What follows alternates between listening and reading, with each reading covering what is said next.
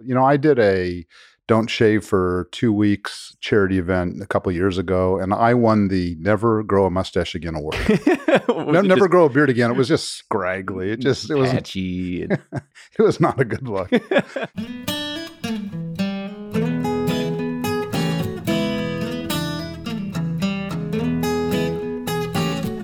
It's episode 284 of Bourbon Pursuit, the podcast featuring news, reviews, and interviews with people making the bourbon whiskey industry happen. Before we start today's podcast, talking to Danny Kahn of Barton 1792, here's your weekly bourbon news update. Four Roses is opening its newest storage facility, Warehouse Y, in Cox's Creek, Kentucky, and it's going to hold an additional 24,000 new barrels of bourbon. Warehouse Y is the second of several new warehouses to be built as a part of a major expansion project that began in 2015, where they're investing $21 million into the Four Roses location at Cox's Creek. Now, in addition to Warehouse Y, updates also included the new bottling facility that was completed in 2017 and Warehouse X that was completed in 2018. Now, moving on to bourbon release news. Coming from Barton 1792, which unfortunately is not going to be in today's podcast, but maybe one day we'll get to it and maybe talk about it with Danny in another time. But they are now releasing their first ultra premium brand featuring bourbon finish in a variety of casks, and it's called Thomas S. Moore. Now, Thomas S. Moore is not a new brand, but it's being revived. In 1889, Thomas S. Moore was the man that built the distillery now known as Barton 1792. And business boomed until the 18th Amendment forced the distillery to close because of Prohibition in 1920. Now, Barton is introducing this new category of what they call extended cask finished bourbon whiskeys, where it rests for one to three years in this new collection. And the first three expressions to be released are finished in port casks, another in Chardonnay, and the final in Cabernet Sauvignon. There will be more cask finished releases every single year, and they will have a suggested retail price of $70. Now, myself and Ryan, we just want to take a quick second and say thank you to all of you out there that have supported us in Pursuit Spirits for this entire year. Ryan and I have been fortunate to be able to be put in front of hundreds of bourbon barrels of whiskey this year and select everything for our Pursuit Series brand. And now with Pursuit United right around the corner, we're going to be bringing an incredible blend to you all in partnership with Bardstown Bourbon Company and Finger Lakes Distilling. So make sure that you visit pursuitspirits.com to see what barrels are going to be available around the country and also what can be ordered online. And for its final bottling of 2020, Barrell Craft Spirits is releasing Barrell Bourbon Batch 27. It's a blend of straight bourbon whiskeys distilled and aged in Tennessee, Kentucky, and Indiana. And this new bottling will feature selections of 5, 6, 8, 9, 13, and 15 year old barrels that have been taken through all their blending steps, which deliver a quote unquote cherry bomb type of flavor. It's bottled at cask strength at 115.7 proof and has a suggested retail price of $90. And you can see what Barrell Bourbon releases are available that can be shipped right to your door at barrellbourbon.com. Now, for today's episode, it features the master distiller from Barton 1792, Danny Kahn.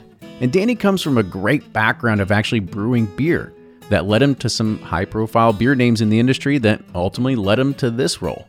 And for me, the real star of the show were the samples that he brought where the lowest one that I actually tried, I think if I can recall correctly, was around 125 proof, and then they creep up to 160 proof bourbon samples. We talk about how the bourbon gets that way in the barrel and what our wishes would be when he finds these insane high proof barrels like these. I mean, who wouldn't want a single barrel of it? So, with that, enjoy today's episode. And here's Fred Minnick with Above the Char. I'm Fred Minnick, and this is Above the Char. I want to take you back to a time when people just wanted whiskey because it was, quote, smooth. That's when they could give you backstories about somebody inventing a sour mash recipe or somebody coming on down the plains with the barrels and the Old West would just suck it up and drink it dry. And all these types of stories, all these things. It was the 1950s. The 1950s when bourbon was in the middle of a big boom and they were out of prohibition and everybody was drinking bourbon. This was before craft beer, this was before vodka. this was before uh, single malt scotches was able to penetrate like the really rich people. Everybody wanted bourbon, and it was just the same as it is today. The majority of the brands came from just a handful of distillers. They just created all these different labels for them. And uh, by the way, there were source whiskey companies all over the place purchasing big old giant stocks of barrels just as they do today. And back then, everybody was just happy to just drink that spoonful of whiskey bullshit that so and so did this and Grandpappy did that. And oh, by the way, this whiskey is smooth.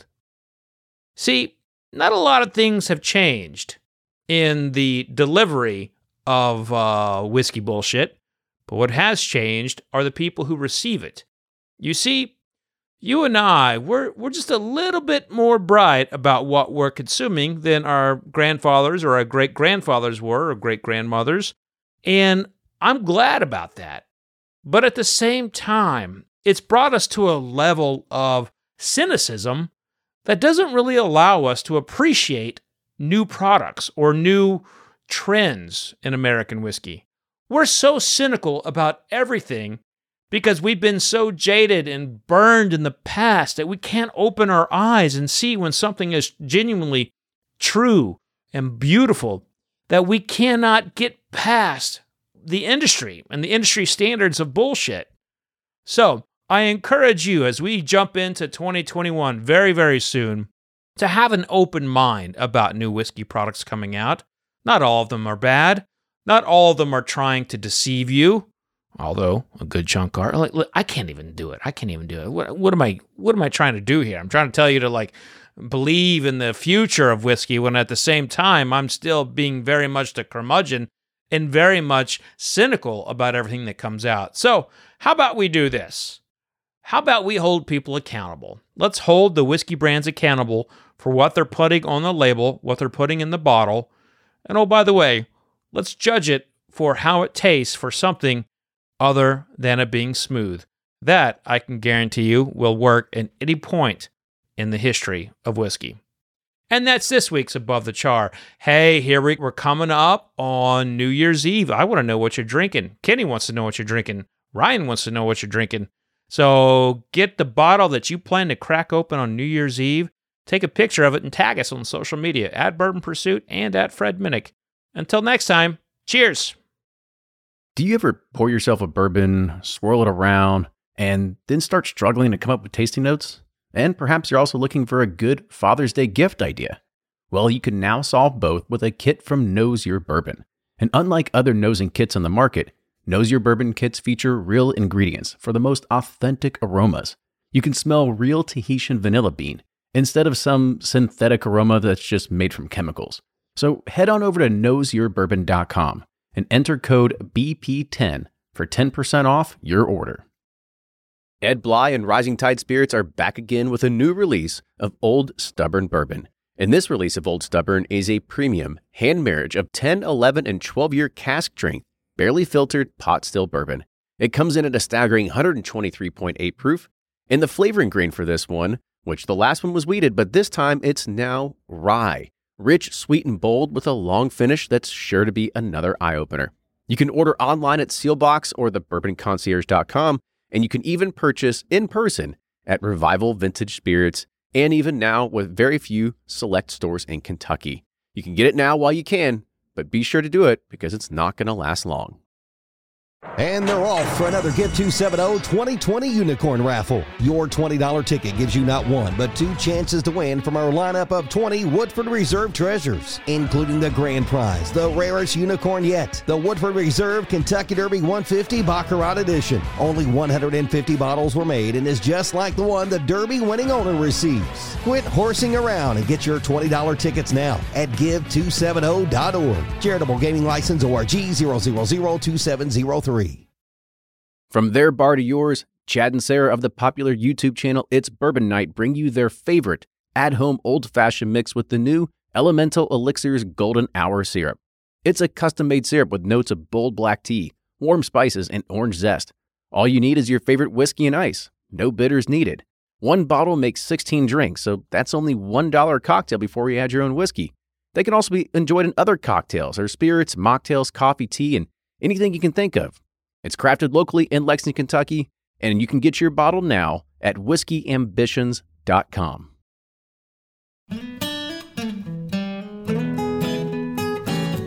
Welcome back to the episode of Bourbon Pursuit, the official podcast of Bourbon. Kenny here today, and I'm going to be interviewing somebody that we've been looking forward to getting on the show for a long time. We've had master distillers from all major different distilleries out here. And I'm actually really excited for this one because our guest is actually a fan of the show. He listens to it and everything like that. And I remember we talked to him at Bourbon and Beyond last year at 2019, and he was like, "I want to come on the podcast," and I was like, let's do it. Like we're gonna we're gonna do it. So we started, you know, talking and figuring out like, all right, who we're gonna schedule, what are we gonna do, and uh, I wrote down on my list, and I was like, oh, like Danny Kahn. I was like, okay, we're gonna go. I'm gonna go and knock on the doors at Sazerac and see if we can get Danny on the show. So I'm super excited that we can actually make this happen today. So without further ado, I am going to go ahead and introduce our guest. So today on the show, we have Danny Kahn. He is the master distiller from Barton.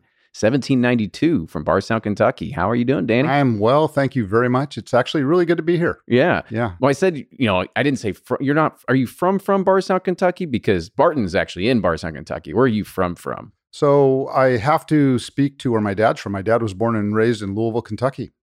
I and then he moved to California. Um, I'm actually born and raised in Los Angeles and um, traveled quite a bit in the name of alcohol production. But um, California is my home. But I wanted to make bourbon, so it was um, critical for me to move to Kentucky. Though the law does not state I have to be in Kentucky to make bourbon, I believe you have to be in Kentucky to make bourbon. It makes it a little bit more authentic, doesn't it? Yeah. So before we get too far down that path and more about your history, let's kind of start with our, our random icebreaker. So your question for you is: Do you have an interesting scar? uh, yes, as a matter of fact, and I'll I'll speak to. That's a funny question, and I'll explain why. I actually um, uh, was in the emergency room about three weeks ago, Oh, and um, you know the story that my family will hate to hear is that um, I don't know who, but it was either my wife or my daughter stabbed me. oh And- okay. On purpose, or No, absolutely not.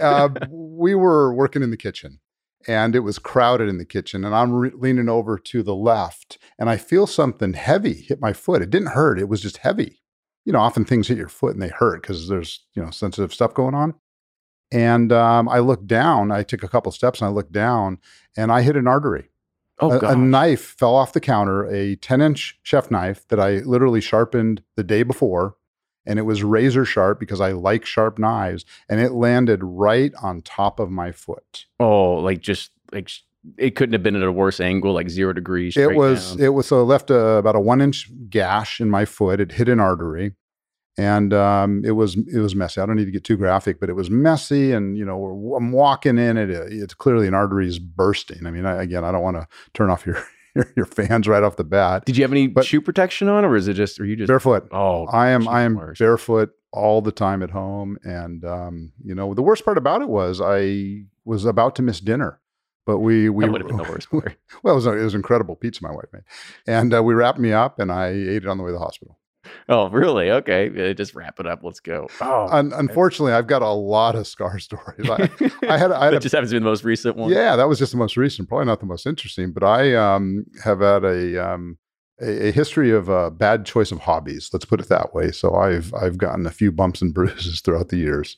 What? Give me one of those hobbies. What's a what's a bad hobby that ended up in a scar? Um, whitewater kayaking was uh, was an obsession for about twelve years. Uh, vertical skateboarding was an obsession for at least that long as well. What's vertical skateboarding? Uh, empty swimming pools, Oh, okay, just pre- like in bowls and whatever. pre like- pre skate parks, you know, um, empty swimming pools, and that was um, you're totally from California. it was an obsession. But but the the funny one was in my kayaking, the very first time I did whitewater, they tell you when you flip upside down, you've got to kiss the deck, which means that you're close to the surface, and that's an important position to be in to roll. And when you flip upside down, the first thing you want to do is get the hell out of the boat. Mhm. And I ended up pulling off the spray skirt and pushing, extending my body out to get out of the way. And I'm thinking, gee, what's that? As I hit a rock underwater. So I, I, you can't really see the scar, but I cut my eye pretty good. Oh gosh. First, first whitewater adventure, best thing that ever happened because it, never happened again. Exactly. You learn, you learn from your mistakes right away. That's right. Yeah. yeah. So we'll leave it at that. I got a few others. Oh man, I would say so. The only, you know, like I got, I got a few. I would say probably the most interesting. I don't even know. It's, it's probably going to turn some some viewers off anyway. Too is so I actually shattered the tip of my finger here. Uh, it was in high school, and I was spotting somebody in the weight room for you know wrestling and everything like that, weight training. And there was it was a it was a weird thing that we were doing. It was kind of like before a lot of the machines you would actually have um, for your calf muscles, and you would actually be able to lift it. So what we did is we put dumbbells between our feet, and we used that and kind of like lifted them up and stuff. And his dumbbell slipped and I tried catching it oh. and it was like a 35 pound, 45 pound dumbbell. And that thing just took my hand straight to the ground. Oh. Needless to say, I was out all season after that one. Yeah, but, yeah. I, I cringe thinking about it. Yeah, it it wasn't fun. It wasn't fun. Yeah, we don't need to go into the gory details of it. But you know, before we start getting into some uh, other details of just your whiskey and stuff like that, let's talk about because we've we've got actually quite a few different bourbons that you've lined up for us here for today. So I know the first one is something a little bit special. Uh, it's no longer available anymore, and this is the 1792 year 12 year that you had selected for the gift shop. Um, this was uh, 2019 release, something like that. Yes, and this this one's unique because we did um, age 12 year um, last year, and I, I, think there were about 1,400 cases for the whole nation. But this one is special. Um, we actually had five barrels that were a little over 12 years old that were essentially lost. So what happened was how does a barrel get lost? Well, you know, when we've got 560,000 of them and you move barrels from one location to another and you forget to record where they are, they they're still there, but you just kind of lose track of what's what. Mm-hmm. So it was something like that. But these five barrels were um, aged up high in our warehouse for eight and a half ish years. And then they were brought down for a single barrel selection or something like that, a little bit before my time. And then they just sat in the, on the first floor of our coolest warehouse for about four and a half years. And we found them, and our um, tour manager, um, Josh, um, Josh Holyfield, um, said, "You know what? Let's do a, a, charity single barrel release of one of these." So we tasted all five of them. Four of them were really quite incredible. One of them was a little funky, um, but when we started to blend them together, three of them together were magical. Now, what's really interesting to me about this is that it is actually a little bit lower in proof than one would expect because they were stored at the bottom of a very cool and very damp warehouse. So they actually dropped a little bit in proof. And I sort of liken it a little bit to how some scotches age, where they'll pick up some of the environment um, um, of their surroundings. And this has a certain aroma and taste that reminds me of warehouse age. Oh, that's great. You know, and even taking it down, what was the bottling proof on this one? You said like 93 or something? Um, like it was um, it was high 90s, 90 97. 97. It, it's it's it's different with the 1792 line because you always think and you know from a, a an enthusiast point of view, we look at this because we're always like, yes, foolproof all the way and I mean, they're proof monsters, right? I mean, that's yeah. what you get out of a lot of these expressions. I found that when I tried the 1792 12 year, the nationwide release, not this exact one, I mean, this is phenomenal, but we really loved it at the proof level that it was. And I think that's something that as I start going down my bourbon journey even more, I find out that like maybe 125 proof isn't always the best thing. Like it's yeah. always good to get a little bit more, you know, you kind of tone it down a little bit more. You get a lot more of those flavors that are yeah. coming out of it. It gives you freedom because at 125 you can you know ma- make a great cocktail and still have good proof. I like uh, bourbon forward cocktails. I want to be able to taste this do. spirit. Yeah, yeah. right? You're like if i want to if i want a manhattan or old fashioned i don't want to just taste orange or yeah right know. so then you can um, if you're into ice you know put a nice ice cube. You can dilute it a little bit a couple drops of water if you're a high proof. So the value of the high proof is that you've got more flexibility. And by the way the other thing about this is that this version is not chill filtered. So it retains a little bit more of some of that viscosity that would otherwise be filtered out through chill filtering. So it's got a little bit more uh, mouthfeel, um, a little bit more aroma. So, and this went to a charity, the Movember charity, which um, supports um, you know, men's mental health. Yeah, we know And Josh is a big, big supporter of that. He always, huge, yeah. yeah, he has a, he always has a, a Facebook campaign every single year Yes. supporting his mustache growth. What about you? You a big mustache grower when that comes No, around? I mean, I I support the cause, but you know, I did a don't shave for two weeks charity event a couple years ago, and I won the never grow a mustache again award. No, never just grow a beard again. It was just scraggly. It just it was patchy. and- it was not a good look. so Josh, on the other hand, um, you know, he changes it every couple days because he um, is a prolific mustache grower. yeah, you know, some people were born with that good gene, but yeah, I'm, I'm with you. I, I can't, I can't grow a great one. Yeah. So, but uh, but it was great, and we we only we got 472 bottles out of this um this three barrel selection, and um and they sold out right away. They were sold the day after Thanksgiving when we opened up our lantern tours, which are a self guided tour we did at the distillery. Yeah, really cool. Yeah, so it was it was um good event. So I kind of want to, you know, before we start moving on to the next one here, you know, kind of talk about a little bit more about your history because I know we've talked before, and anybody that was at Bourbon and Beyond knows that you really got your start doing a lot of in beer, Yep. right? So kind of talk about your history in brewing before we get into, you know, wanting to make bourbon and stuff like that. Yeah. So, gosh, depends on how far you want to go back, but I'll, I'll share something that I think is relevant. I grew up near a few breweries and uh, big breweries, and there was also um, a big bakery nearby. And everyone would talk about opening the vents of their car when they went by the bakery and closing them when they went by the brewery. And even as a very young kid, I loved the smell of the brewery. And and as I and I actually ended up working at that particular brewery in Van Nuys, California, where um, you know you could look back and we're boiling um, the grain. You know, we're cooking the grain to convert it, or we're boiling the wort before the hops or after the hops, or they're packaging. So you could pick up the different smells, and I love those smells. And I was a fan of beer long before it was allowed. And I'll, I'll tell you, I'll, I'll tell you one quick story that my mom um, um, hated. Yeah, we like we love these stories. It's it's a cool story. I mean, I was five years old, and and she was at Busch Gardens, which was a free uh, beer park Mhm. for part of Anheuser Busch, uh, way back in the um, gosh late '60s, I suppose, and might have been the early '70s. And um, when she was turning to talk to her friend, I would take sips of her beer, just little sips. I mean, probably just a taste because it tingled and it was bitter, you know, just just little stuff. Something different. Yeah. and and and she didn't know it. And one of the guys that worked there came up to her and said, "Now I don't know if I really remember this or I just remember her telling me this, but he told her, lady." If you continue to let your son drink beer, we're going to have to ask you to leave. so, so I had a a a, a flavor for um, an appreciation for malt beverages and um, for alcoholic beverages, and you know that's that's kind of where it started. But after that, I ended up going to University of California, Davis, as a chemical engineer, and I did not know they had a wine program. I did not know they had a beer program, and I started making beer in college, um, mostly for economic reasons. Gotta, gotta have a reason to put some money in your pocket to party in the weekend or what? No, because so I didn't have to buy beer, so we would make Ah, our own. That's a smart move. And we were able to make beer. Um, I remember doing the math for 12 cents a bottle, you know, not accounting equipment costs, just material costs.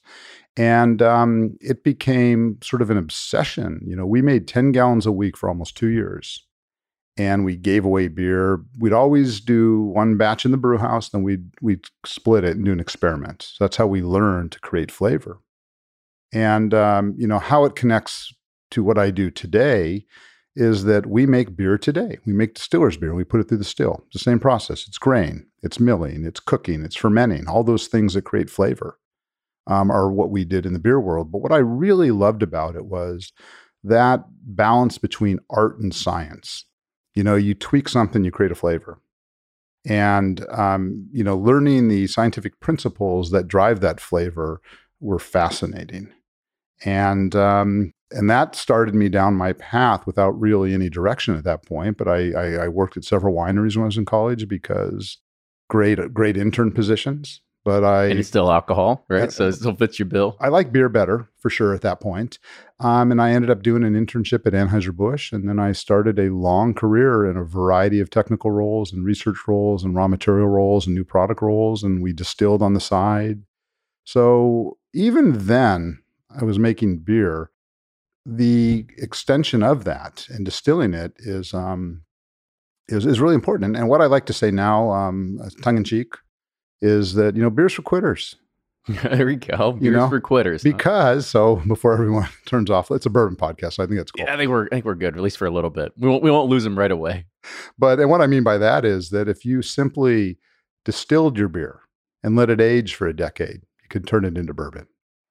So so a little tongue in cheek, but but the parallels are really quite similar. So you know, and then I um I ended up leaving um you know this large brewery.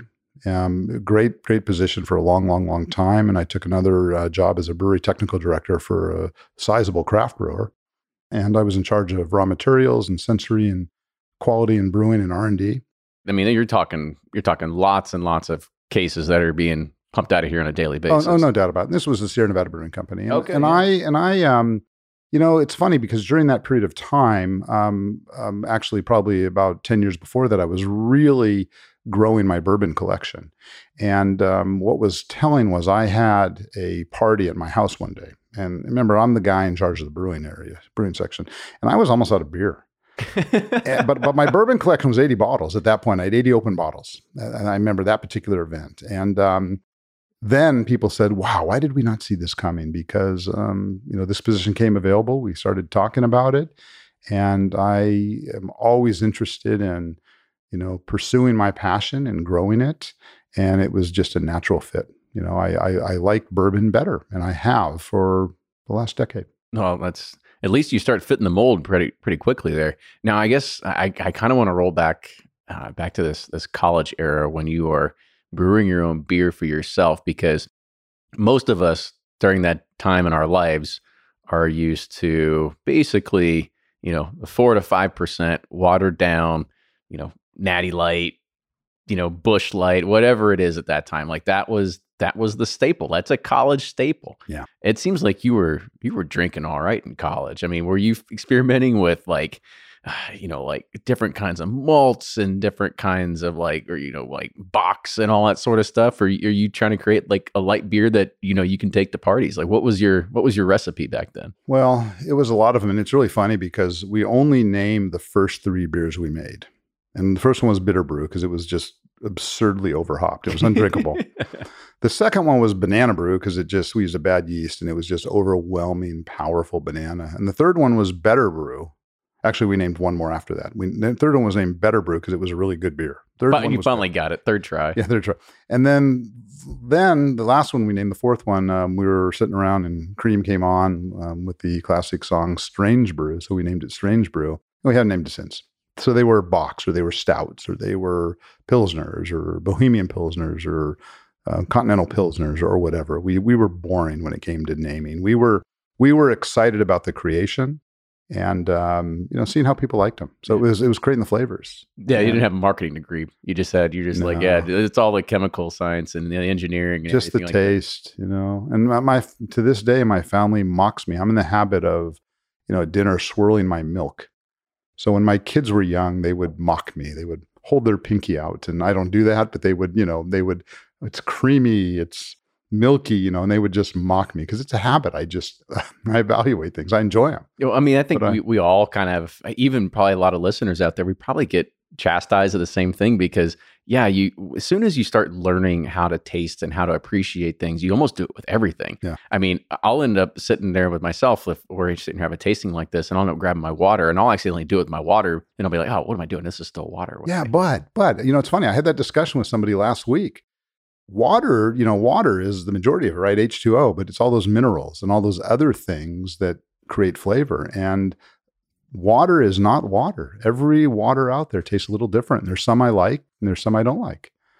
So So you got an encyclopedia of like water you don't like. You're just like, I'm not, I'm not drinking that again. eh, it's not that bad.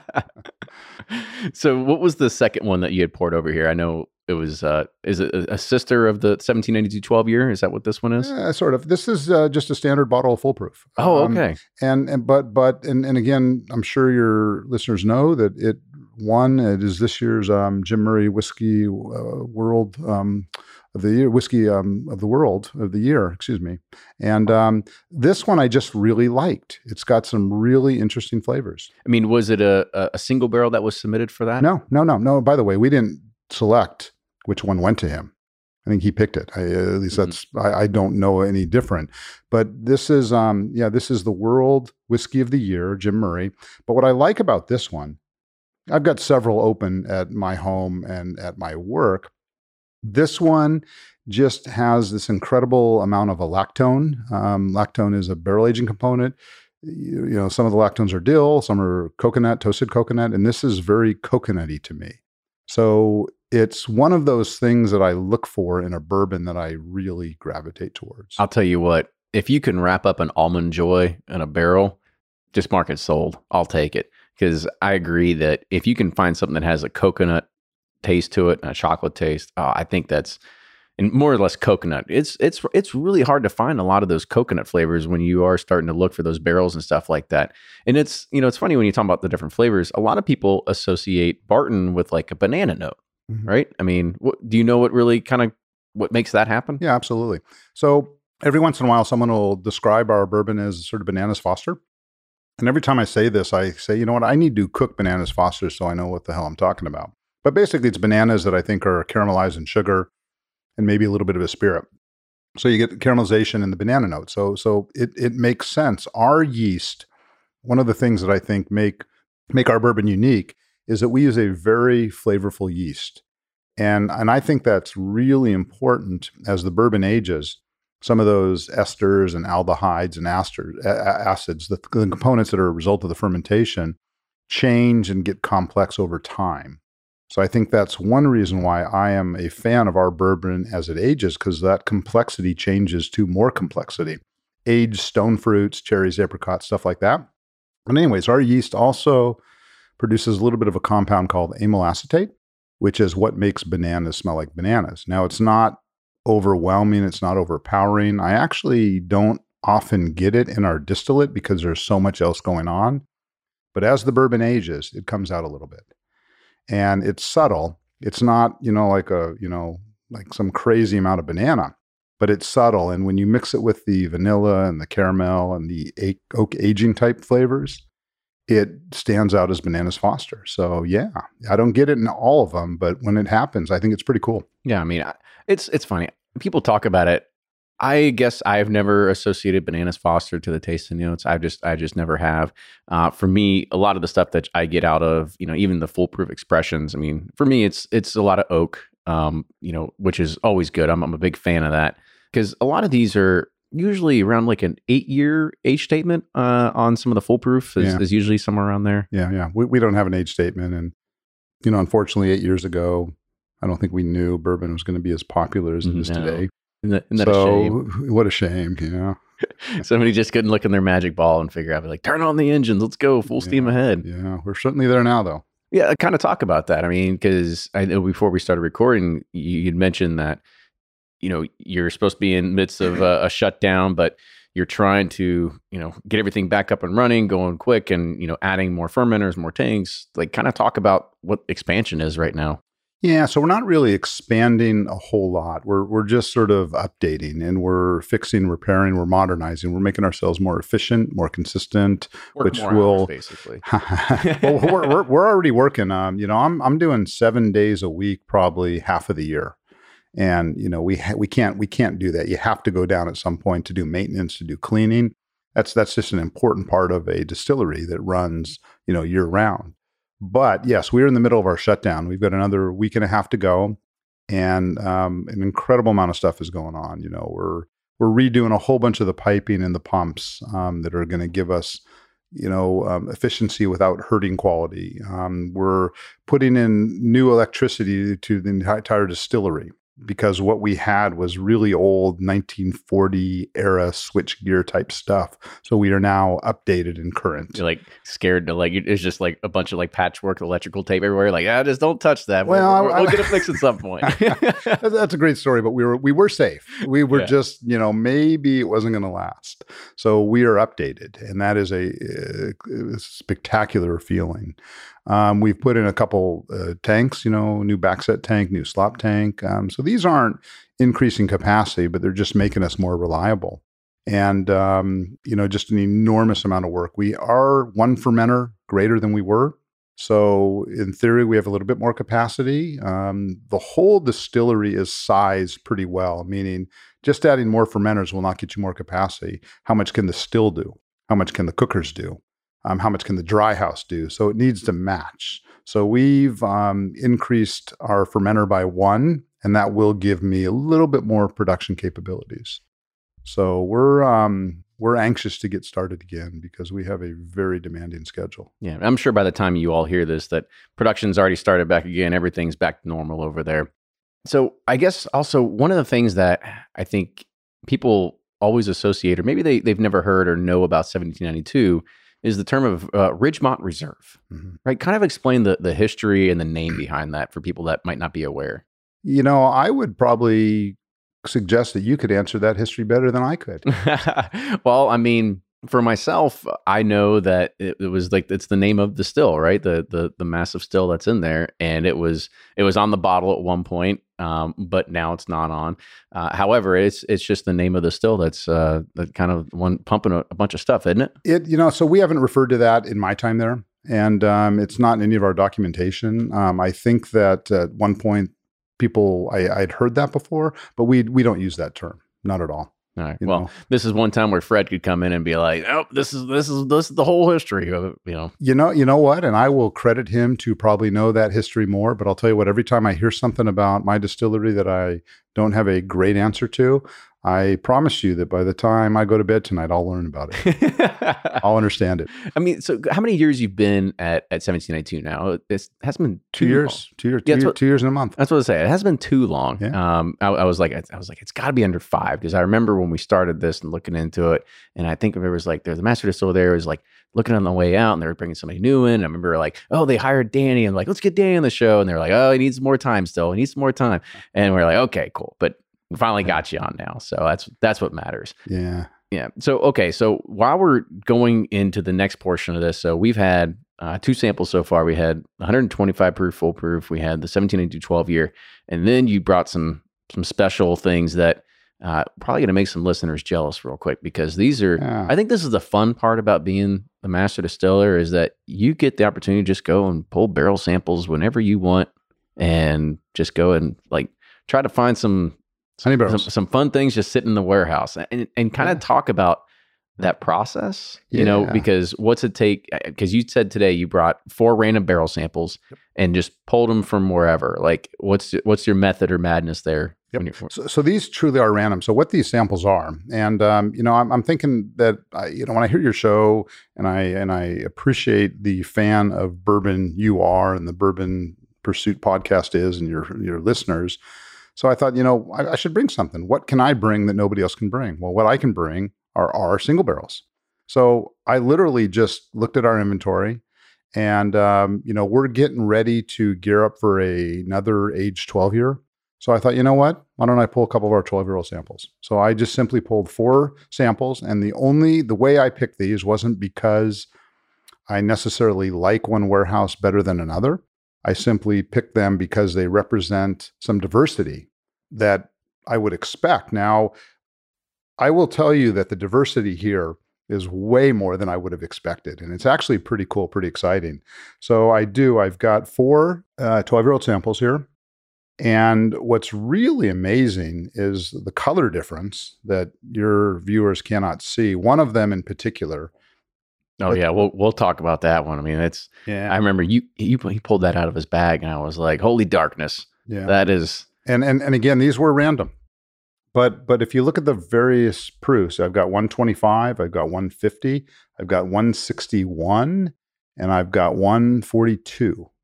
So these are all 12 year samples, and a lot of that can be predicted because it comes from you know where in the warehouse they were you know how high up in the warehouse when they're higher in the warehouse they tend to be warmer um, some of our warehouses have um, a little bit better ventilation than others, so they're going to be a little bit more airflow. So we're going to drive off um, a little bit more evaporation. Um, one of these was very low, and that's why the proof is so low, um, but it's extraordinarily low. Um, so it's it's it's it's interesting. So you know, we can want to jump in and taste them. Well, absolutely. And I, I, question about that. I mean, you mentioned one of these is 160 proof. Yeah, right. I mean, that is going to blow the minds of a lot of people out there. Yeah. Um, how how in the world is a bourbon able to adjust? Because we have to know that you know it, it enters the barrel um, with maximum of what 125, right? Mhm. How does it jump that much in proof over you know, a span of 12 years?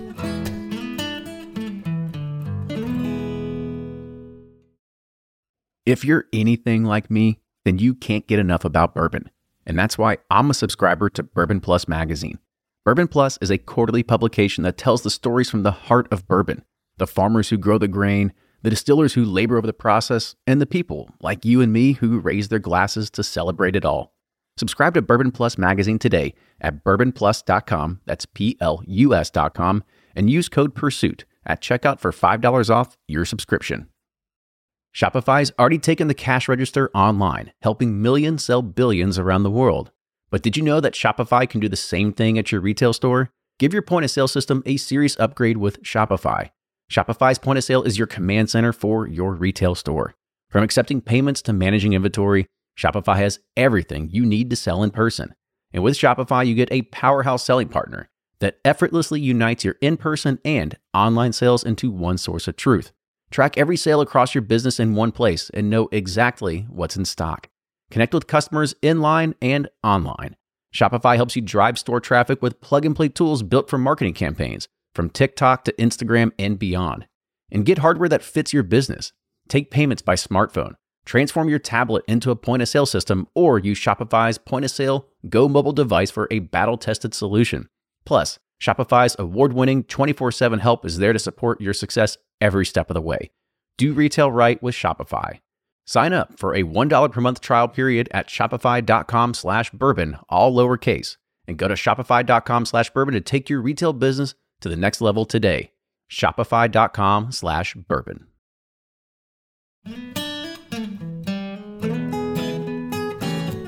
How does it jump that much in proof over a span of 12 years? Well, you know, we lost more water than alcohol. And that, that's always been a really interesting thing to me because alcohol is more volatile than water. So, you know, I, I often, um, you know, wonder if people understand, well, alcohol is more volatile than water, why isn't the proof dropping? Because we're losing alcohol. Well, alcohol is also a big, complicated molecule. Water is small.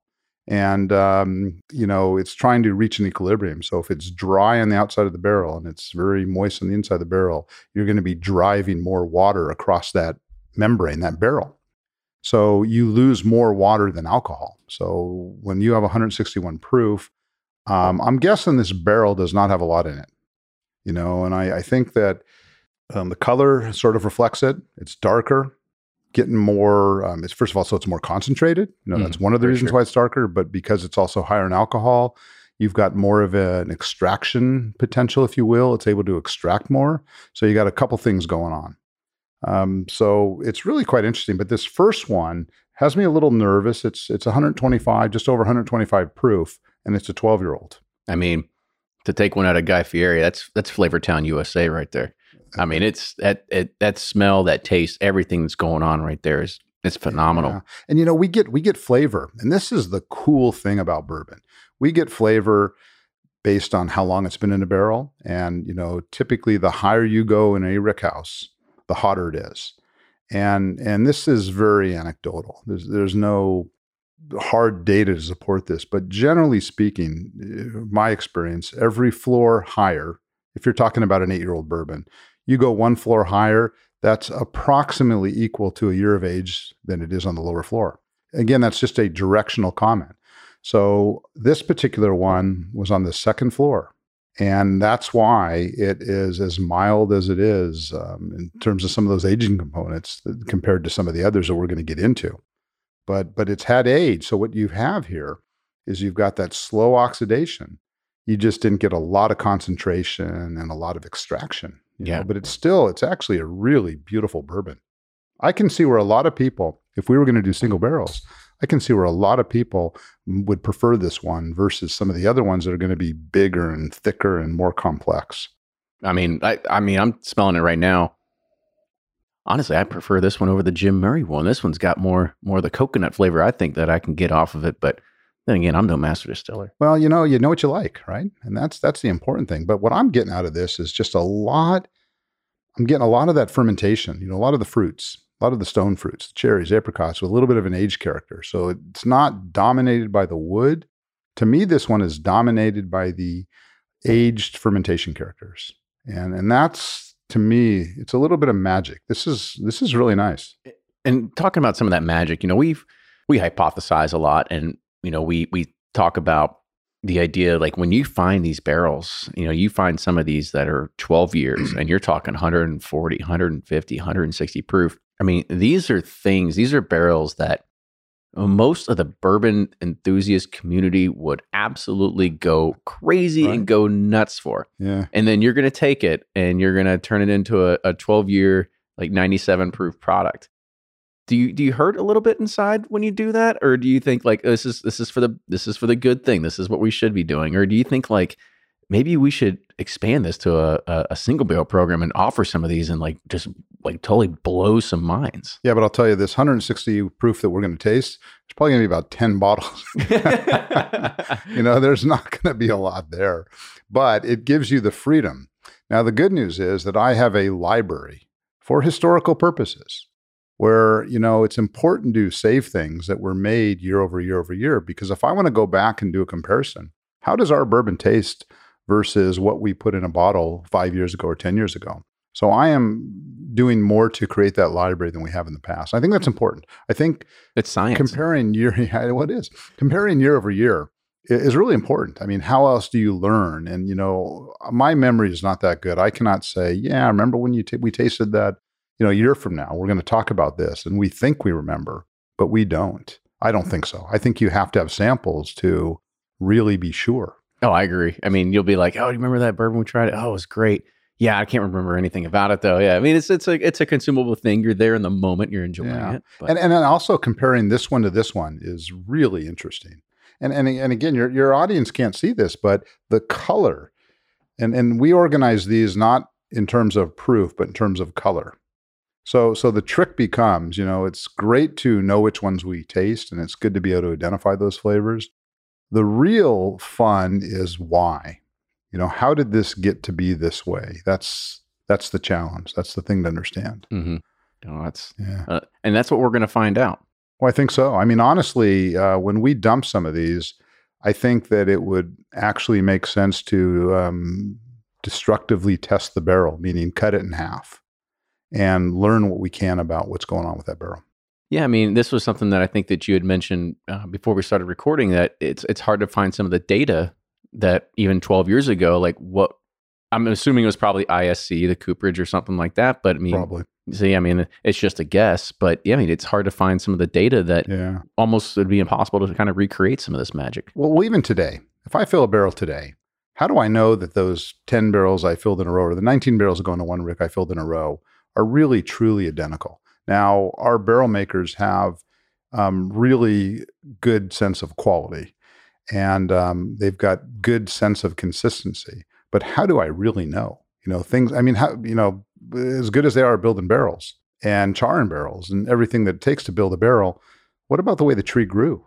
You know, those are things that uh, that are out of my control. My focus has been to make the best possible distillate, and um, you After know, that you're like, let's clean my hands. It's all it's on it's on Mother Nature now and Father Time. no, no, not not. I don't quite, um, you know, release it to that degree. but but but you know, so that's one thing I can control. I can control our fermentations. I can control our mashing and how we run the still. But once it goes in the barrel, you know, I don't talk to every barrel individually to encourage them to do good things. you know, that's that's it, it's harder to control that. So I can control the distillate, and you know, any process has variability, right? You're going to have one day that's really good, one day that might not be as good, and maybe it's because um, I had a temperature deviation on a fermenter. These are real world things, or maybe we lost a little bit of cooling capacity in one of our steel condensers, or the flow rate was different. These things make a difference. So, what my focus has been is to let's make sure we understand which one is best and make sure that we're being more consistent at the good end. You know, because if I have two bourbons, one or two distillates, one that tastes exceptional and is perfect, and one is pretty good but not as good, how do I make them all perfect? So that's the sort of quest, Yes. the scientific, artistic quest to make the perfect distillate, which, by the way, we haven't gotten there yet. And I don't think we ever will. Consistency is king, maybe. You know, it, it, it, it, it it's important, you know, as long as you're consistent on the good and not consistent on the bad. On the bad, yeah. Just make sure you get the good qualities out. yeah. And I think, I think we're there. I mean, I We're guess one of the other questions that you know, while we start nosing and doing this, uh, the second one here is is when we talk about like the yeast that goes into the fermentation process. Like, you know, we've heard the times of like, oh, this was like a mutated yeast strain that was in this fermentation tank, and it created some crazy, you know, product at the end of the day. Have you heard of like things that have happened, like, uh, like mutated yeast strings and stuff like that? And how do you maintain uh, consistency when it comes to basically a, a a living organism and you try to control it. Yeah, you know, yeast will mutate. They don't mutate that fast. You know, but there's a lot of things that drive um, yeast performance. And and you know, it gets really technical, but it, it speaks to nutrition. You know, how much protein, you know, how much backset am I using, and is the quality of the backset as good as it's always been? There's yeast mass in there. There's there's nutrition. There's fatty acids. There's minerals. Uh, the water's got a mineral component. Um, the grains got you know proteins and stuff that you know help yeast, but temperature is huge. Temperature differences are huge, and and a big big part of our production is you know there are bacteria present in our fermentations, and we monitor acid production because we want to know how much acid we're producing. Now the yeast produce some acid, but there are some bacteria present that produce acid. And what I have learned is that, wow, this might not sound right, but if your fermentations are too, um, I was going to say clean, but I don't want to give anybody the bad impression. Our, our, our systems are very clean, but if we don't have enough bacteria present, the flavors are muted. And we need a little bit of that lactic acid bacteria to produce some of the complexity and some of the flavors that are really important to our process. The Now- layman, this is the sour mashing process. Right? Um, sort of, because sour mash refers to the backset okay. that we add back, and and everything is dead because it's gone through the still. But there are bacteria present. They're a natural part of our environment, and they exist in our equipment to a small degree. If the bacteria is too high, it will not taste right, and we will see poor fermentations. I can smell it when we have, you know, there's just a very specific smell. Sourdough bread, right? That that's wonderful. It's delicious. It comes from a lactic acid bacteria. If you've got too much of that in your mash, it will go too far in that direction. Some people may love it, but it's not what we're looking for. So we're trying to control that and get the right ratio of yeast to, to acid. So that's important. I, I don't even remember what your question was. Well, no, I mean, you keep going. This is great because you're talking about like controlling yeast. Yeah, yeah, how yeah, you, yeah, how right. you make sure it doesn't Yes, go yes. crazy. So so yeah, so um, you know, we do have the same strain of yeast. We're using the same yeast every single time. But, you know, you know, if you think about it, I don't make alcohol. I control and manipulate the yeast to make alcohol. You know, they're the workhorses of the distillery. Between the yeast and all of our operators that do a phenomenal job at the distillery, they're the ones that actually, you know, You're basically you're the commander of the army. they're the ones. well, you know, think about it. There are billions of yeast cells in my army. we, um, you know, typically we look at yeast cells, um, you know, and they they will grow up to about 120 million yeast cells or more, depends on a lot of factors per milliliter. Okay, per That's a- milliliter. okay, so let's go ahead and just take that by you know uh, times it by 82 million, and It's maybe a big number.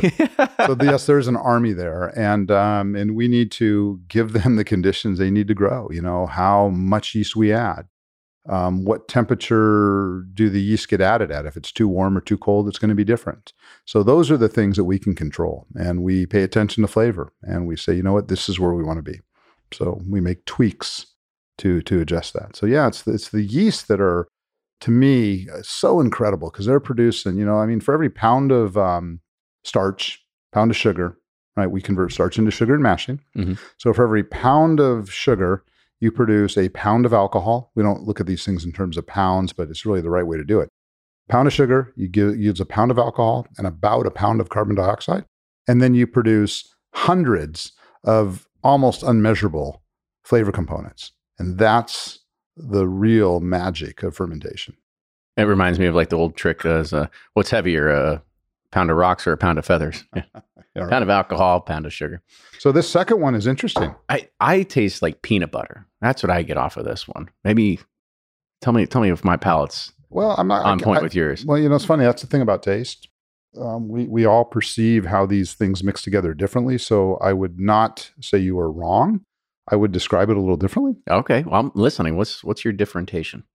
Because I, I I get to me this is headed towards um, you know really ripe fruit, um, uh, dried fruits. You know, um, think about it like this: a grape. You know, we all know what a grape tastes like, and then when you make it a raisin, um, it's concentrated. There's some oxidation going on, so you get different flavors. They're richer. They're more intense. That to me is what's going on here. I'm getting a lot of these dried stone fruits, so I get a lot of really deep, rich, fruity character out of this. and what was the proof on that one? It's a mere 150. Mere 150 Yeah, and again, we're not tasting these in order of proof. We're tasting them in order of color. color. Absolutely. That's know? what this one was. It's it's darker than the first, but it's Well, it's still good. 12 year old, up pretty high in the Rickhouse. Like I said, I, I tell you what, you you bottle it, you give an opportunity, to put somebody like me in front of a tasting panel. I'll, I'll be like, oh yeah, let's go ahead and bottle that one. We'll, we'll some people will go crazy for it. you know, and, and it's actually incredible tasting um, 150 proof. Now, when when I taste, I, I I like to do it several ways. You know, it's good to taste it out of the barrel so we know what we're starting with, but it's also very good to taste it at whatever proof it's going to be released at, so you know what that final product's going to be. But we also like to dilute to 50 proof. And although I don't recommend that for sipping enjoyment, when we dilute it to 50 proof, we can pick up other flavors that are otherwise hidden and masked, and it tells us more about the bourbon.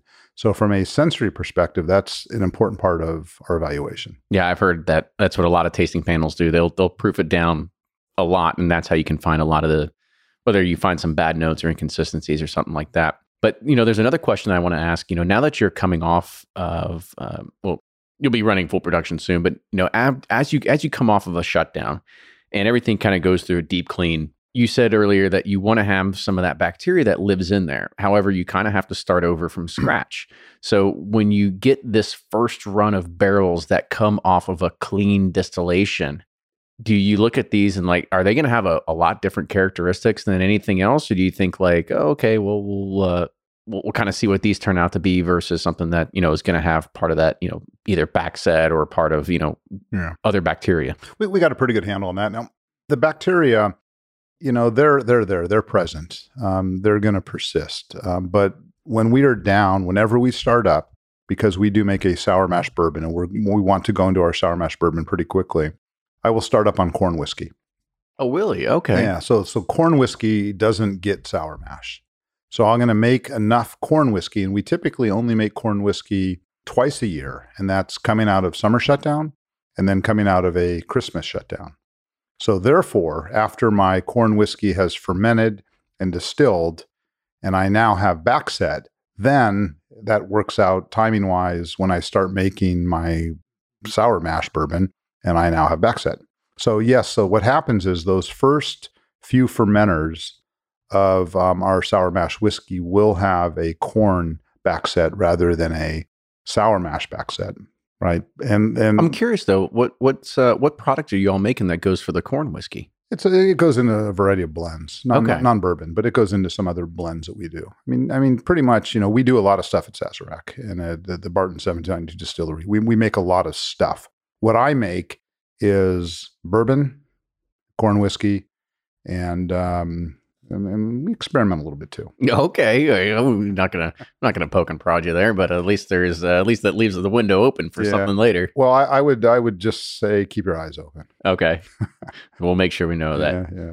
So this one, was this the big dog? Was this the 160 proof? This, uh, this is the third one. Uh huh. Yeah. So wow, you could you could. I I'll be honest Wow. with you, There's a lot Danny. going on. This was um this is the I think the first 160 proof bourbon I've ever tasted, and I think that was the first 150 proof bourbon I've ever tasted as well. I um so so when I when these samples were put in the bottle, I opened them and did a proof check. So you know it's it's it's it's going to be within a proof. It's it's pretty close.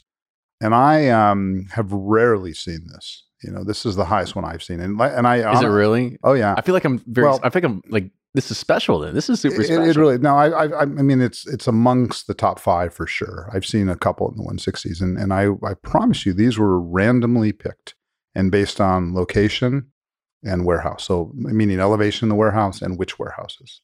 So they they're random. So I did not say let's find the highest. I, I know this one's high because I've sampled it before. Not true. I was about to say, well, color me impressed because I'm I'm going to savor the flavor here because man alive, I don't think there's very often that you're going to chance to try to you know do 160 proof bourbon. There's a lot going on in this bourbon. Oh yes, Wow. and so when you when you talk about you know something that's 160 proof, where's the location of of this particular barrel? Like where'd you pull this one out of? All right. Well, let me let me look at it. Decipher that code for us real quick. So it came from um, interesting. It came it came from a warehouse that's uh, kind of exposed, so it's going to get a little more airflow. And it um, it came from not the highest rick. You know, highest is twenty two. You know, got a couple at the twenty two level. The, the highest majority Mhm. twenty one. This came at seventeen, so it's not even the highest. Yeah. Um. You just kind of poked around and just found it. Yeah. Talk about my lucky day then. Yeah. I mean, really, it was random. I mean, like I said, that's got that's got a whole lot of stuff going on. There's so much going on with this. Mhm. This is this is. You know, I, I wish we would do a. Uh, I- just my- a one off. my marketing people and PR people are going to hate this.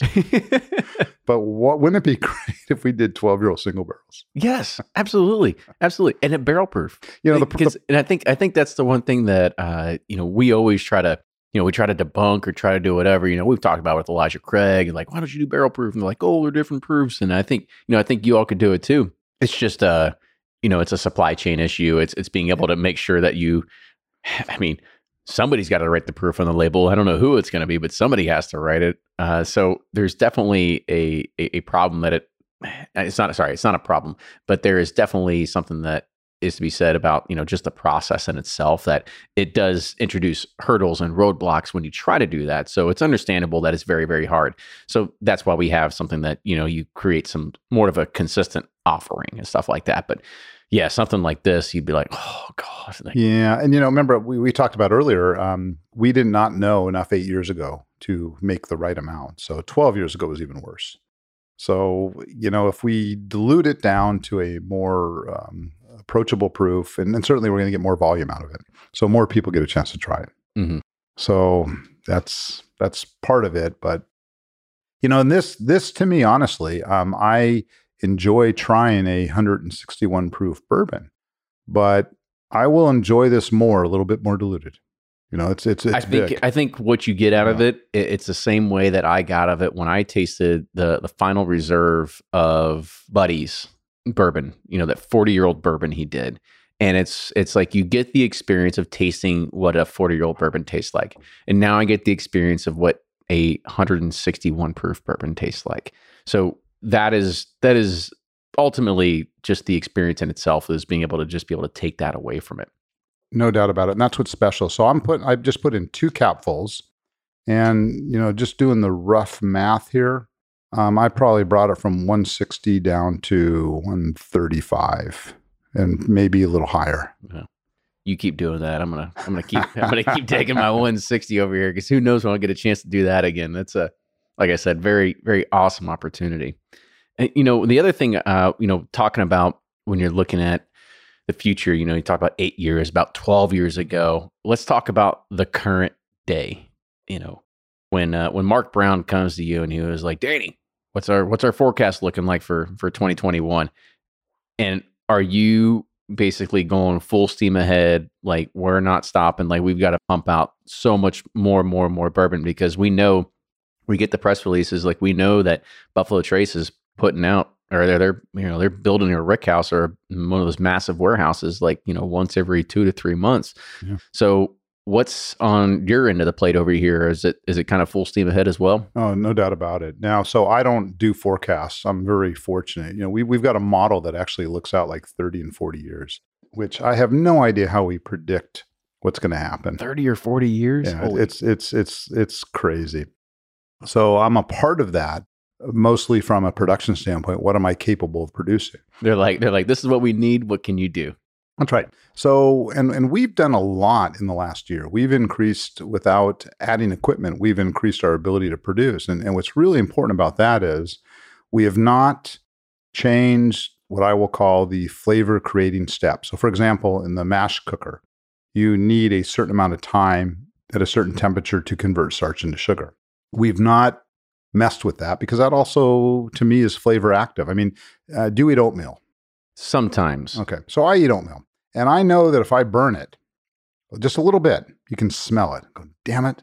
You know, I can. What do you what do you cook it in? You got, I just put some water with that in a microwave. What, do- what do you, how do you cook? Oh, how do oh, you no, burn? no, how do you, I- how do I- you burn your oatmeal? I do those stone ground oats that take about 20 minutes to cook. oh, look at you! Yeah, you're not, you're not messing around. With yeah, that, this, this is serious stuff. so. so, so if you have a temperature a little too high, you can smell it from the opposite end of the house, and you can say, "Damn it, I just burned my oatmeal." So if we don't cook properly, you create flavors, and and we don't talk about that. But if I do not cook properly, I can create some negative flavors. So so I don't fool with those steps. But what I can do is the amount of time it takes to get up to temperature, or how fast I pump it from one vessel to another. So if I trim time where it does not impact quality, I can get more capacity.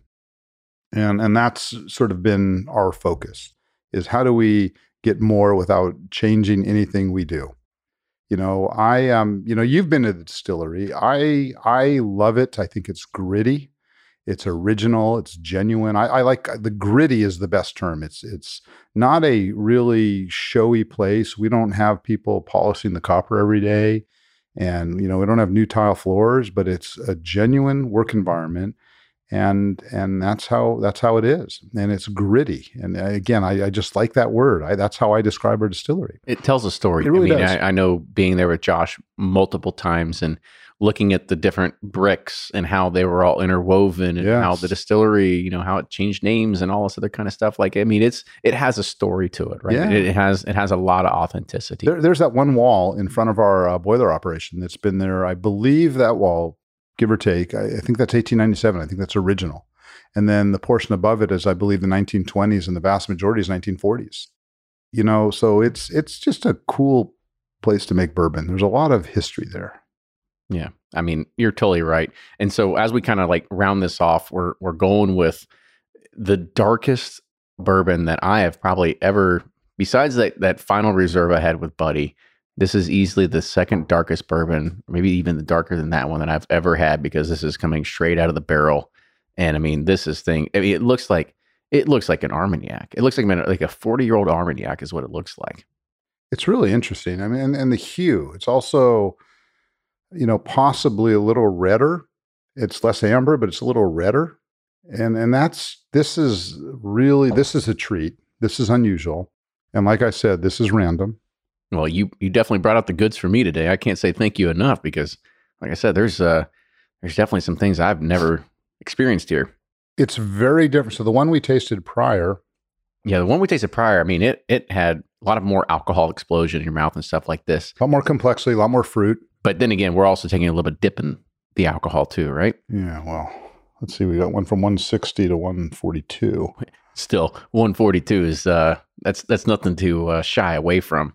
Yeah, But but I mean, this thing is all of these have been fantastic. They've been phenomenal. And it, honestly, this is I think this is probably the most jealousy part of the job that anybody would be able to say is like, yeah, you just go into warehouse and try all these random uh, barrels. And like I said, it might be random, but damn, it's a good random. yeah, and you know, unfortunately, I don't do this all day because I do have a distillery. you do have a distillery run. Yeah. But, you know, to me, this one, um, this last one, I get more oak. I get a little bit of smoky. Oak for sure. I mean, if anybody could see the color on this, I mean, it's uh I've never been one to be able to describe colors because people are like, "Oh, it's like grassy. It's like hay. It's like you know, it's."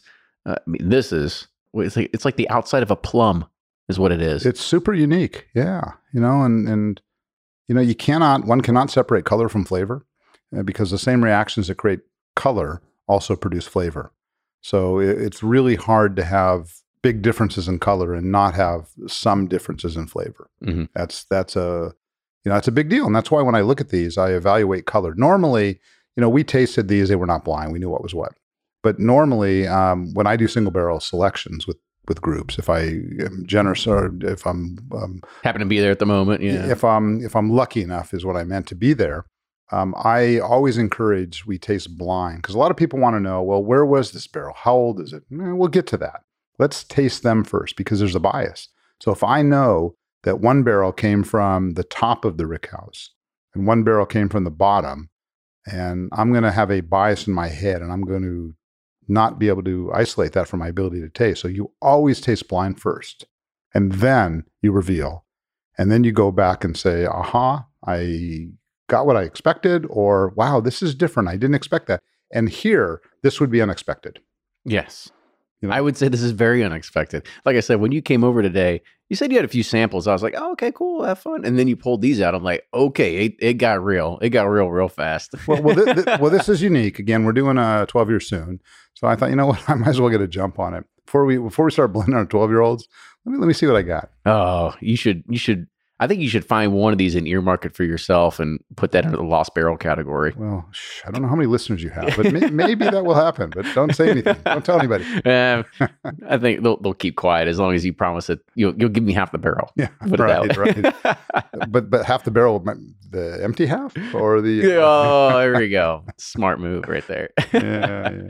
But Danny, I want to say thank you again for coming on the show today. I mean, it was fantastic. Not only learn about you, your history, your past, you know, starting from sneaking your mom's beer and understanding that like this was this was the path that you were really like born to, you know, find and and really carve for yourself and to the point that, you know, you brought a lot of great samples here for us today to be able to just try. I mean, like I said, this is this has been a serious treat for me. It's the first time in my life that I've tried proofs this high uh, with inside of a you know the bourbon category. So this is uh, this is definitely a special treat for me. So thank you so much for for being here today.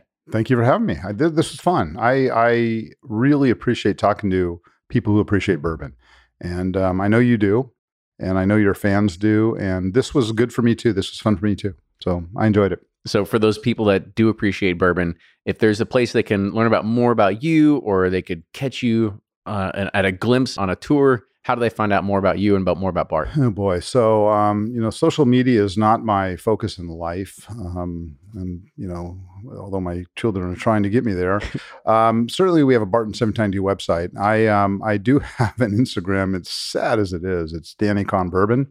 And uh, maybe if I got more followers, I'd put more effort into it. How's that? There we go. so make sure you follow Danny Kahn Bourbon on Instagram, and then Yeah. then he's he's gonna be all, and then he'll then you know he'll uh, he'll do giveaways and say like first person to comment gets 160 proof bourbon sample sent to him. Yeah, there you go. yeah, Well, uh, Just we'll- kidding we'll on play that. that one by ear. How's that? yeah, I'm just kidding on that one. But make sure you follow Danny and make sure you check out all the great products that are coming from Barton 1792. I mean, this is something that, you know, like I said, seriously blessed of today of what we were able to try today of the 1792 12 year uh, from the 97 proof expression all the way to these barrel samples that uh, unfortunately you probably all won't get a chance, but you know, you get to hear it through the podcast and that's what matters. They'll get a chance to try this as a blend in our next age 12 year release. There How's you that? go. So, uh, again, Danny, thank you so much for coming on the show today. And make sure you can follow Danny on Instagram. You can also follow us on Instagram as well as Facebook, Twitter, TikTok, everywhere else. Bourbon Pursuit. And if you like the show, want to hear more, make sure you leave a comment. We love good reviews, bad reviews, everything that makes us uh, better. Just please go ahead and do that. And if you like the show, please support us. Patreon.com slash Bourbon Pursuit. With that, this is Kenny signing off, and we'll see you all next week.